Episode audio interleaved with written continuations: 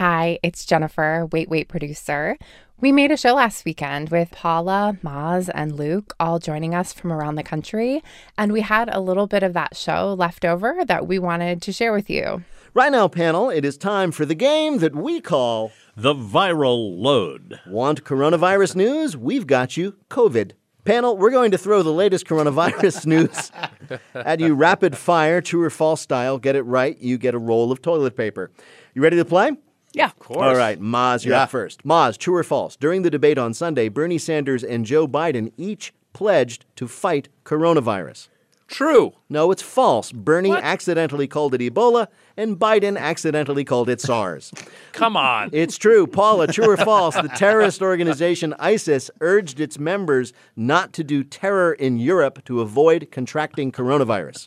True. Yes. Luke, true or false? Emergency operators are pleading with people to stop calling 911 when they run out of toilet paper.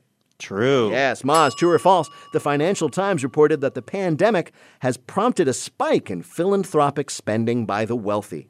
False. Right, the Financial Times reported that rich people are debating whether to quarantine in Manhattan or at their place in the Hamptons.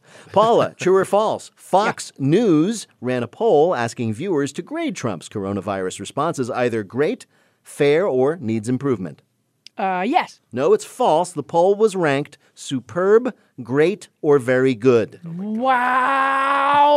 Luke, true or false? After several videos surfaced online, the makers of Emergen-C powder urged people not to mix their product with vodka to make quarantinis. 100% true. Yes. Maz, true or false? A man was caught cheating on his wife after he got coronavirus while taking his mistress on a secret trip to Italy. That's hilarious. Let's go true. Yes. Luke, true or false? According to sources in the White House, aides were just able to keep President Trump from falsely tweeting that Tom Hanks had died because he didn't understand what the word discharged means. False. that is true. Wow. Paula, true or false? A woman in Washington state was disappointed when she learned the soap she'd been washing her hands with wasn't antibacterial.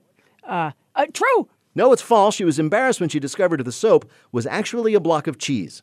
the woman had been eating cheese while drunk.